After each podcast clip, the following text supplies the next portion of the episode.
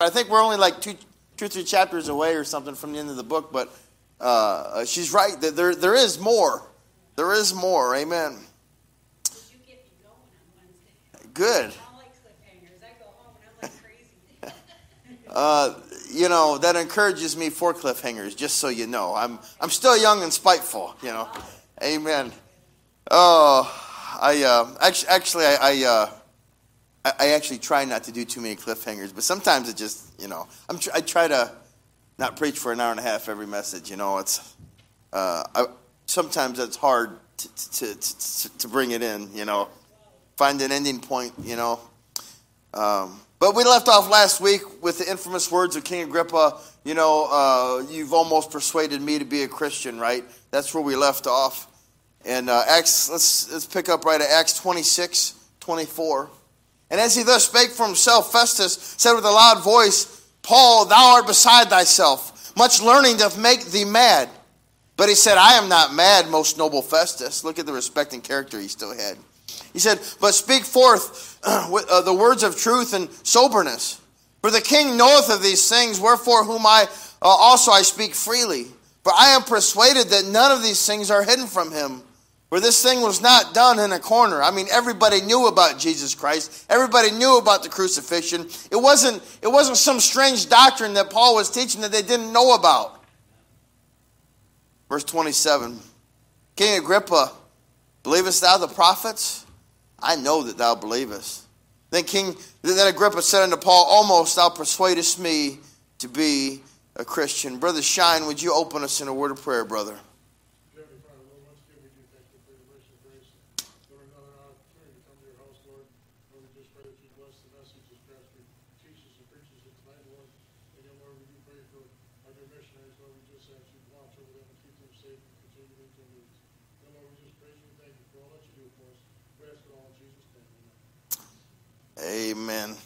That is some of the saddest words in all the Bible. Almost thou persuadest me to be a Christian. Second to, I never knew you.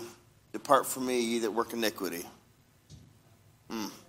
Continue reading verse 29. And, and Paul said, I, I would to God that not only thou, but also all that hear me this day were both almost and altogether such as I am, except these bonds. And when he had thus spoken, the king rose up, and the governor and Bernice, and they sat with them. I've only got two points this evening. Point number one is God's view. God's view. Look at verse 31. And when they were gone aside, they talked between themselves, saying, This man doeth nothing worthy of death or of bonds. Then said Agrippa unto Festus, uh, This man uh, might have been set at liberty if he had not appealed unto Caesar. This text right here shows a couple of things. One, that Paul was guilty of nothing. They couldn't find him guilty of anything. It was just a bunch of hearsay from a bunch of legalistic uh, religious folks. In fact, the only thing that Paul could be accused of really is pointing out the apostasy in the legalistic rich uh, uh, uh, uh religious folks. I guess they were a lot of them were rich too, but uh, it, so one shows that Paul was guilty of nothing. Two, it shows that God's ways are not our ways, and God sees what we don't. Uh, there's a song I want to learn that, that, that goes to those words, and I love it.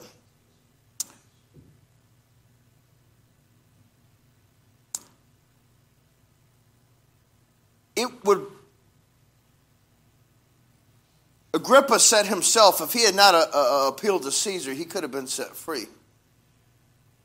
No doubt the rumor mill and the gossip train was running, and people heard that, you know, Paul would have been set free if it weren't for him appealing to Caesar. It doesn't say anything about that, but um, I could about guarantee you that, that that was the case. And people and Christians were probably upset at Paul for appealing to Caesar, knowing that he could have been uh, uh, uh um, uh, set free at, at any given time. It had already been two years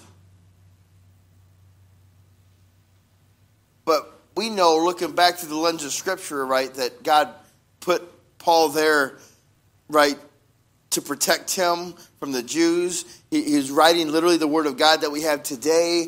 God used that on purpose. But Jews back then, or, or, I'm sorry, Christians back then would have been looking at that saying, This is so unjust. This is wrong. Why did God allow this? Why is Paul doing this? Is, is Paul not thinking clearly with his head?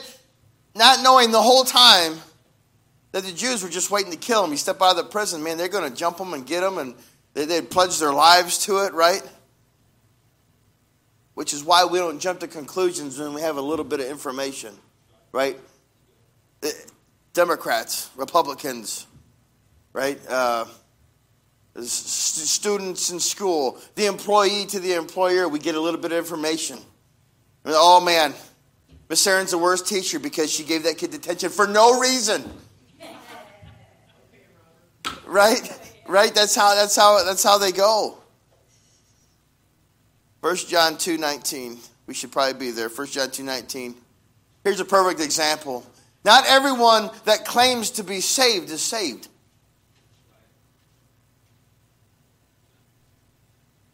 Look at this. They went out from us, but they were not of us. For if they had been of us, they would uh, no doubt have continued with us, but they went out, that it might be made manifest that they were not all of us. There were members in biblical times that, that had joined the congregation. They, had, they were there for worship. They may have given offerings. They may have given tithes faithfully. They may have been part of everything that the church did, every activity, uh, the entire time. But all the while, they were never born again. People don't always come to church to get closer to the Lord, right?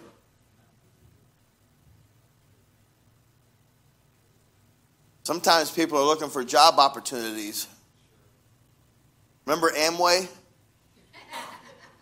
You know, I know people that would go to a church and stay a while till they couldn't sell anymore. And they go to another church till they couldn't sell anymore, go to another church. I've known tradesmen that do the same, carpenters or electricians. They go to a big church, they, they friend people. Really, I'm serious. Uh, salesmen selling Kirby vacuums. People do this kind of thing. Not everyone that is of us is of us, right? Just because somebody says they're saved doesn't mean they're saved.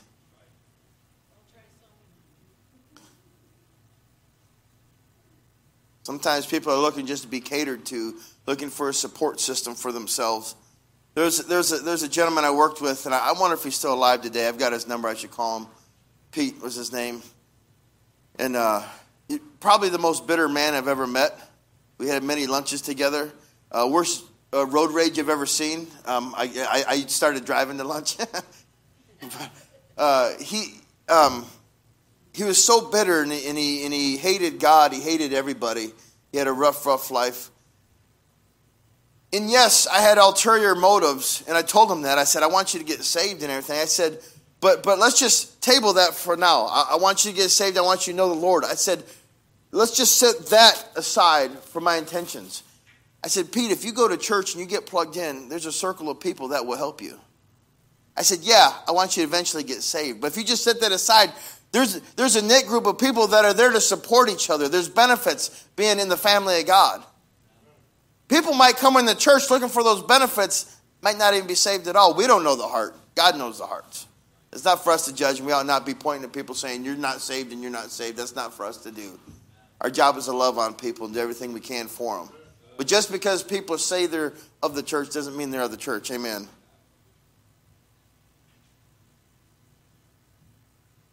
I said all that to say this, to get this is where I, I'm trying to go with this point. We have this concept of the word antichrist. And as soon as we say antichrist, we're thinking end times, the antichrist. I mean, I do. Every time I hear the word antichrist, I'm thinking the antichrist. I think, I think we're all trained, if you will, right, presupposed to do that. It's just what it is. Um, go to 1 John 2.18. 1 John 2.18. When you hear the word antichrist, it doesn't mean always just the antichrist. there's ever a question of when the last times began, it actually clarifies it right here. 1 John 2.18 says, Little children, it is the last time. Guys, it's been the last, we've been in the last times for, uh, what, 2,000 years? I mean, we're in the last times, right? That's not a debate. And, and, and as you have heard that Antichrist shall come. Even now, this is 2,000 years ago. Even now, there are many antichrists, whereby we know that it is the last time. What does it mean to be antichrist? When I was a child and we would read that verse, I would actually think there was a lot of people claiming to be the Christ back then. And you might get one or two here and there every couple of decades or something. But people by and large aren't running around saying that they're the Christ. But even in those days, there were many, many antichrist. So, what does it mean to be antichrist? It means to not accept Christ for who he is.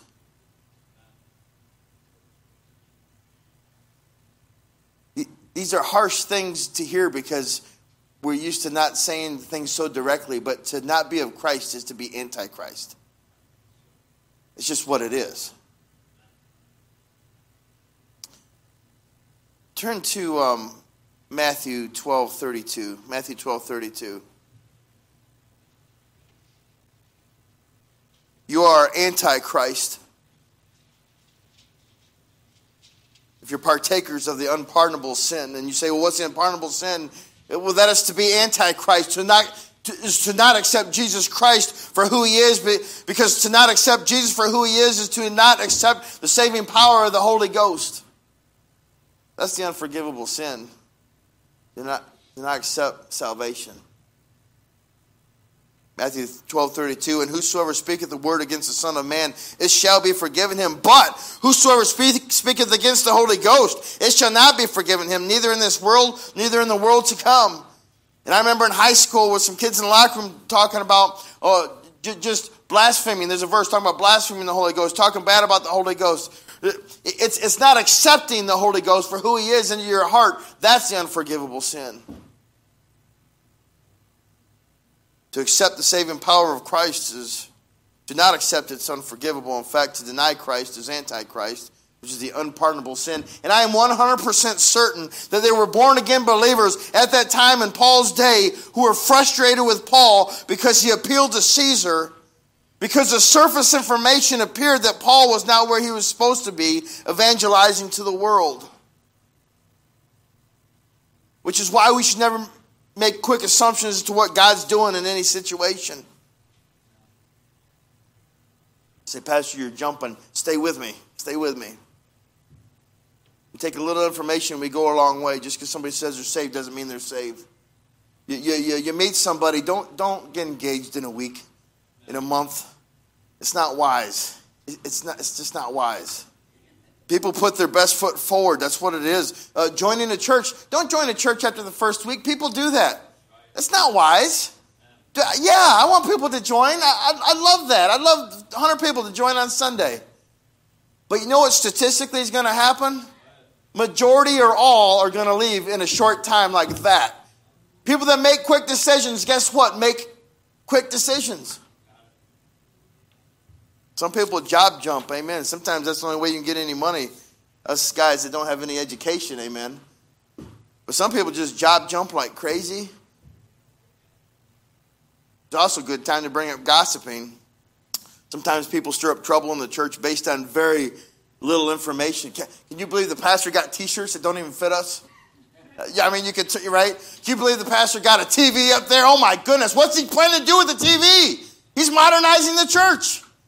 Can, you believe the money that he spent last year? What did he spend it on? I haven't seen it. I'm only there once every two months, but I haven't seen what he spent it on. let alone that person that would complain about all those things, right? Would say, if they found out, can you believe the pastor spent $35,000 that wasn't, didn't even come in for the year?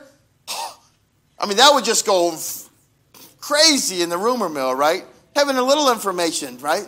Uh, uh, you, you don't, that's, that's what we do as people, don't we? I'm sure Christians were doing the very same thing with Paul, frustrated with, that Paul was still in prison and not understanding really what was going on in the big picture. You know, um, more often than not, when there's a problem, whether it's as a dad to my children or in the office with whatever's going on, it's because they only heard a little part of it. They only know a little part of it. And you know, anybody that's dealt with people that's the often how people jump to a conclusion, they go five miles in that direction before they really looked at both sides of the story from any political point of view. And believe me, I got my political point of views. But that's what we do as people. People were doing that back in Paul's day. Amen. Acts chapter 27, verse 1. And when it was determined that we should sail into Italy, they delivered Paul and certain other prisoners under one named Julius, a centurion uh, uh, in the. Sorry. I, I was trying to check the clock while I was in the middle of reading. That wasn't a wise thing to do. Speaking of unwise, I lost my spot. Amen. A centurion of Augustus' band, and entering into a ship of uh, Adram, Adramyttium, we launched, meaning to sail by the coast of Asia, one Aristarchus, a Macedonian of Thessalonica, being with us. Notice here, let's just hone in on this fellow Aristarchus for a moment. He's with Paul on the boat. So, so, so point number one tonight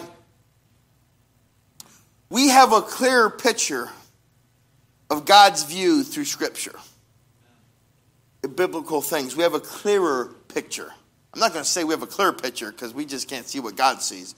But we can see clear, oh, that's what God was doing there. And by all means, we ought to have enough faith to say, hey, God's doing something in our lives. And if we would just trust Him, God knows what He's doing. Number one, God's view. Number two, Aristarchus' view. Say that five times fast. Amen. So, who is this Aristarchus and why is he even mentioned? We have time. We're doing really good. Um, um, keep your place in Acts. Go to Acts 19 29. Acts 19 29. We're just going to hit this quickly here. This Aristarchus fellow, I mean, we're here to study, right?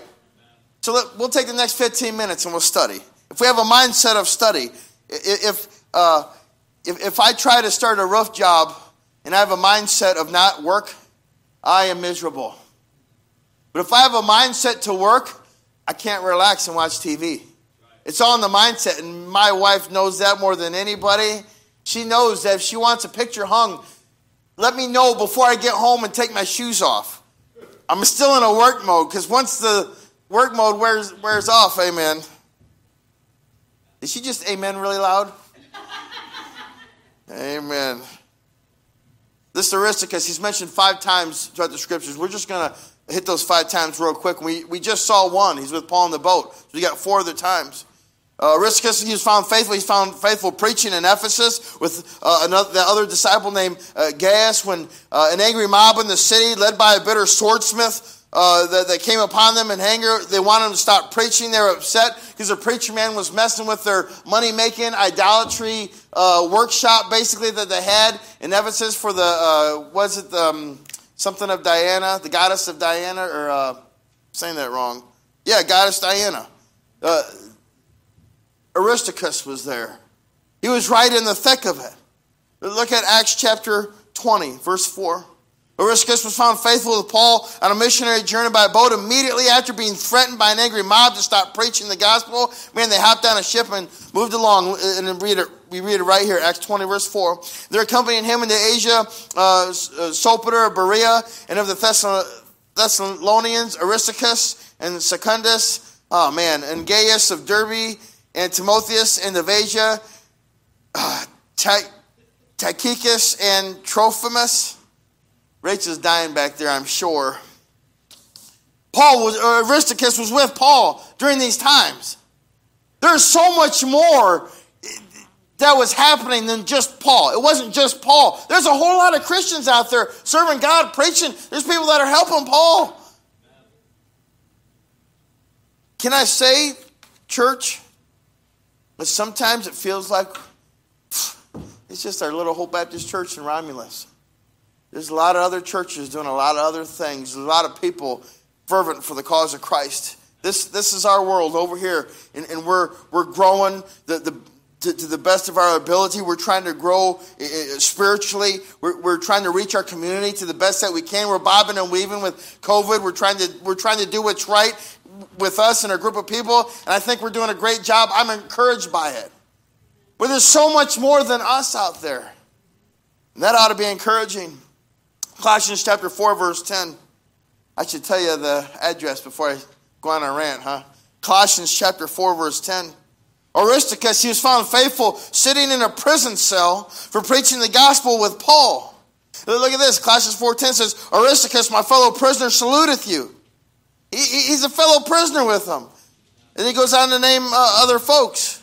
He's sitting there in prison with Paul. We don't hear much about this fellow, but he's with them throughout all this journey over here. Look at Philemon 24. Oh, that's going to be hard to find. Philemon. Titus, Philemon, Hebrews, James. Philemon 24, Aristarchus, he's referred to as a fellow laborer by Paul himself. He said, he's listing them off. He's saying, Marcus, Aristarchus, Demas, Lucas, my fellow laborers. What an honor that is. You know, we're going to get to heaven and we're going to be able to hear from Aristarchus and Demas and Lucas and all these Marcus, we're going to hear from these guys. They're going to have their own stories when they were in Ephesus, and they're going. To, uh, Aristarchus is going to tell us what it was like in Ephesus and being pulled into the theater, and him and his buddy Gaius. Man, it's going to be wonderful to hear those stories personally. You say, what can we learn from these five mentions of Aristarchus? Well, we as Christians, we can be faithful in ministry with a full zeal for Christ, even when we don't get the praise that we think we deserve. You know, someone who's always looking for a compliment is always looking in the wrong direction. Always, always, all. You know, Aristarchus is a real man. He wasn't looking for a compliment. We don't hear much about Aristarchus. You, you guys know who Bill Gaither is? If you if you watch any uh, piano quartet type singing on on the TV, it's like 99% probably Bill Gaither's behind it, or it's literally him orchestrating it. He, okay, filter. So Bill Gaither, uh, Southern gospel world, he's he's like this guy. He's he's the man. In the bluegrass gospel world, nobody's probably heard Doyle Lawson. Okay. Doyle Lawson, you got the, the, the, the, the bluegrass gospel world, amen. You know, uh, when me and Rachel started dating, I would have been on the Doyle Lawson side. And now I'm not exaggerating. This is not like a joke. And Rachel would have been on the Bill Gaither side. And it was literally like Ned Flanders from The Simpsons. You guys know that reference? He was the, the church guy, right? Just the, the extreme stereotype church guy. Um, our biggest argument in life was which gospel music was better. And it would grind us. oh, my. Bill Gaither is not a great singer. People think he is. He's just a normal person. He's just a normal voice. He, he, can sing and he can hit the notes, but he doesn't have a great uh, span. He's just a normal guy. But he surrounds himself with great singers and the best singers. He's part, and he puts himself in there with these. Doyle Lawson the same way. He's not a great singer. Like if you heard him sing by himself, you'd think, ah, I'm not crazy about that. But he surrounds himself with great singers. Uh, you watch Shark Tank, and I've heard him say a number of times, you know, you don't have to be this smart person, but you surround yourself with smart people. And, and it'll really it'll really help you financially, right? In a financial sense, but that also goes in any other thing as practical advice Surround yourself. You want to be a musician? Surround yourself with some good musicians. Really, you know? You, you, you, you want to grow and be a godly Christian? Surround yourself with some godly Christians. Quit hanging around that old crowd anymore. Paul was surrounded by some good, godly folks. Aristarchus was one of them. And, I, and every time I say it, I have to force myself to get the extra R in there because it doesn't seem like it goes in there. Amen. Turn to Romans 8.28. We'll close with this scripture in a moment. Amen. Paul surrounded himself with, with, with men that were that have, had a fervency for Christ. They wanted to be faithful. They were not looking for a compliment. They weren't looking for encouragement. They just wanted to serve God. And they said, I'm going to serve God no matter what, no matter what this guy says about me, no matter what he says about me, but also what they don't say about me. I don't need to hear how great I am. I'm just going to serve God no matter what. Paul's imprisonment only made sense from God's point of view. Because if we were there, and I, I, I, feel like if we were honest with each other, we, we'd be upset. If, if we were in Paul's day, we as a church would be mad in a firecracker that Paul's in prison. We've done been praying about it. We're, we're upset about it. You know, why is Paul in prison? He's doing all these good things. We, we want to have him for a revival meeting. He, he was going soul winning with us. So much more got done when Paul was out of prison from our eyes. Not seeing God's point of view. Paul couldn't see, foresee what God was doing, nor could any other Christian at that time. Can I close and we'll read the scripture by saying this that we would be so much further ahead mentally, spiritually, maturing if we would have an Aristarchus point of view. As in, I can't see that what God's planning from my perspective, but I can certainly trust that He's in control in spite of what I think, or I see, or I feel. Aristarchus didn't know how it all was going to all play out. None of those guys did. Marcus, Fleeman and all the hard names that I just butcher and Rachel cringes every time. She can say them all. I, I can't. But they didn't know how it, it was all going to end. We don't know how things are going to end. Things might take a turn government wise, and all of a sudden, you know, I'm in the hot seat, you know, uh, publicly preaching, right? For whatever. We might say, preach a message on homosexuality, and that gets on the internet. Boom, cancel culture, shut down. We don't know what the future holds. I expect something like that one day. It might be in two years, it might be 20 years. We don't know. If I had a dollar for some every time somebody said, Do you think we're in the end times? Yeah, we're in the end times. Been in the end times since then. We can be found faithful without knowing what the future holds.